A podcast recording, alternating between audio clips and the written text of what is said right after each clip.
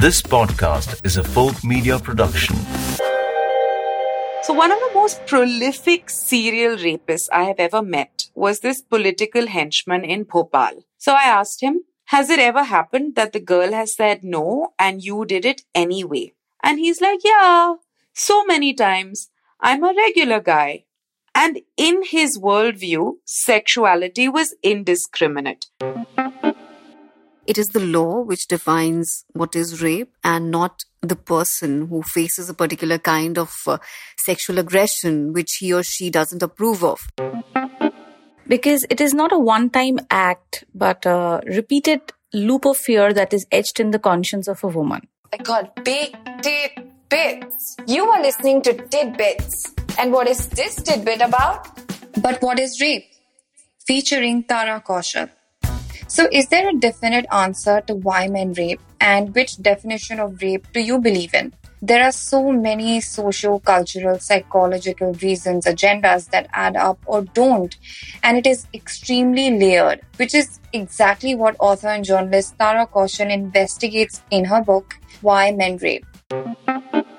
Early in my research, I met a bunch of boys, um, college going boys, in rural Maharashtra and um, something one of the boys said to me has really held true throughout my research. Once I told them what my book was about, one of them said, Problem kya hai na, Didi?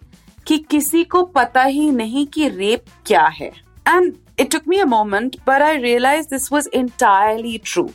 They'd all heard of it on the news, but they didn't know what it really meant. And I realized that as women transition from being possessions to being people, there is no understanding of consent and rape, neither legally nor socio religiously. How can we when we still have forced arranged and child marriages? The law is also evolving.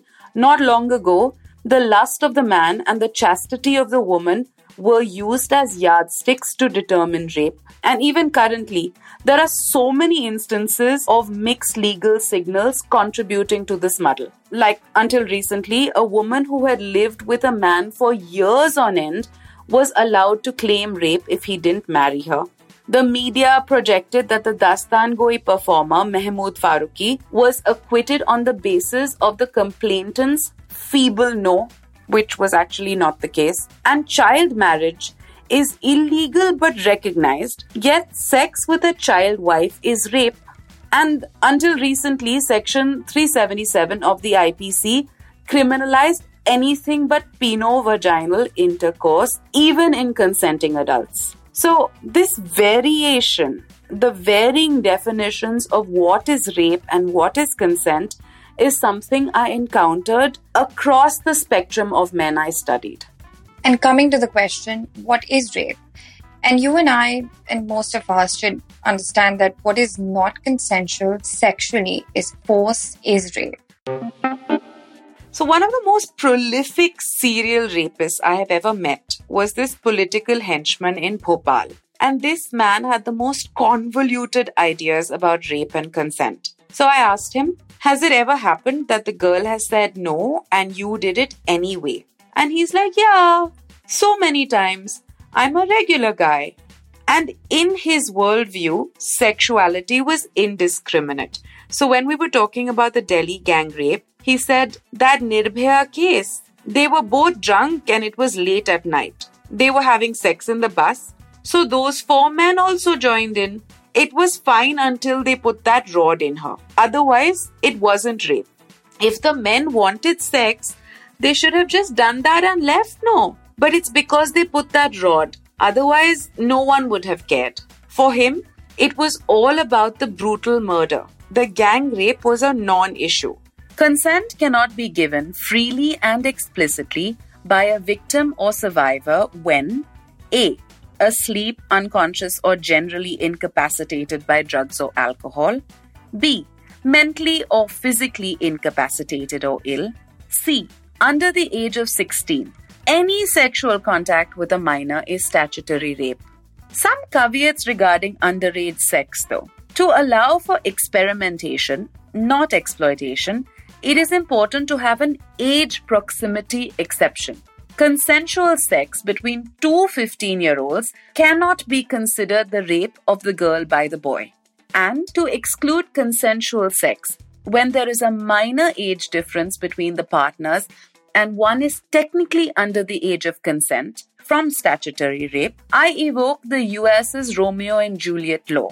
In the US, this minor age difference varies by state, but I think we should pin it at, say, three years. Indisputably, marital rape is rape. So, this last point is extremely critical, right? False promise to marry amounting to rape or not luring someone on the pretext to get married and then turning away, a matter of fraud, deceit, or winning someone's consent for the want of intercourse, anyhow. In most countries, a false promise to marry would not be considered rape, and some legal and armchair experts alike thought it must be removed from Indian law.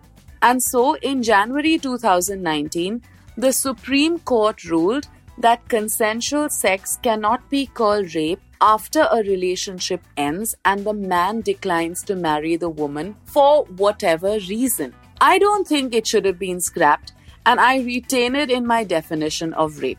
There are many Indias living in many centuries at once. This law was for a time and place where gullible and good sanskari girls and women only had sex for and within marriage. In addition, it could be situated within the purview of an individual rights based legal system that upholds sexual autonomy that India must aspire to and evolve towards. Assuming that sexual autonomy means anything. It surely includes the right not to have sex with a married man if you don't want to, says the Yale Law School professor Jed Rubenfeld. It surely includes the right not to have sex with someone who isn't interested in a serious relationship. These rights can be violated by lies just as much as they can be by force or threat. So that's the reason a false promise to marry um, does equal rape. Now, quickly understanding how critical is consent, right? And so, on the basis of how we understand consent, what is cool can be rough, can be sexy, can be experimental and wild, as long as it involves consenting partners. But if there is restraint, a hesitation, and just something that is a big no, is a big no. So, when you apply the principles of individual rights and sexual autonomy, everything becomes pretty crystal clear about what is rape and what is consent. So, marital rape, for instance, is rape because a woman is not a possession also anything and everything between consenting adults is perfectly natural and normal. So, whether it is rough or anal or whatever, it's all okay and it's all kosher and it's all cool as long as there is free and affirmative consent. It's time I find another hot topic to make you uncomfortable with. Catch the Tidbits podcast on Hotfly every Wednesday.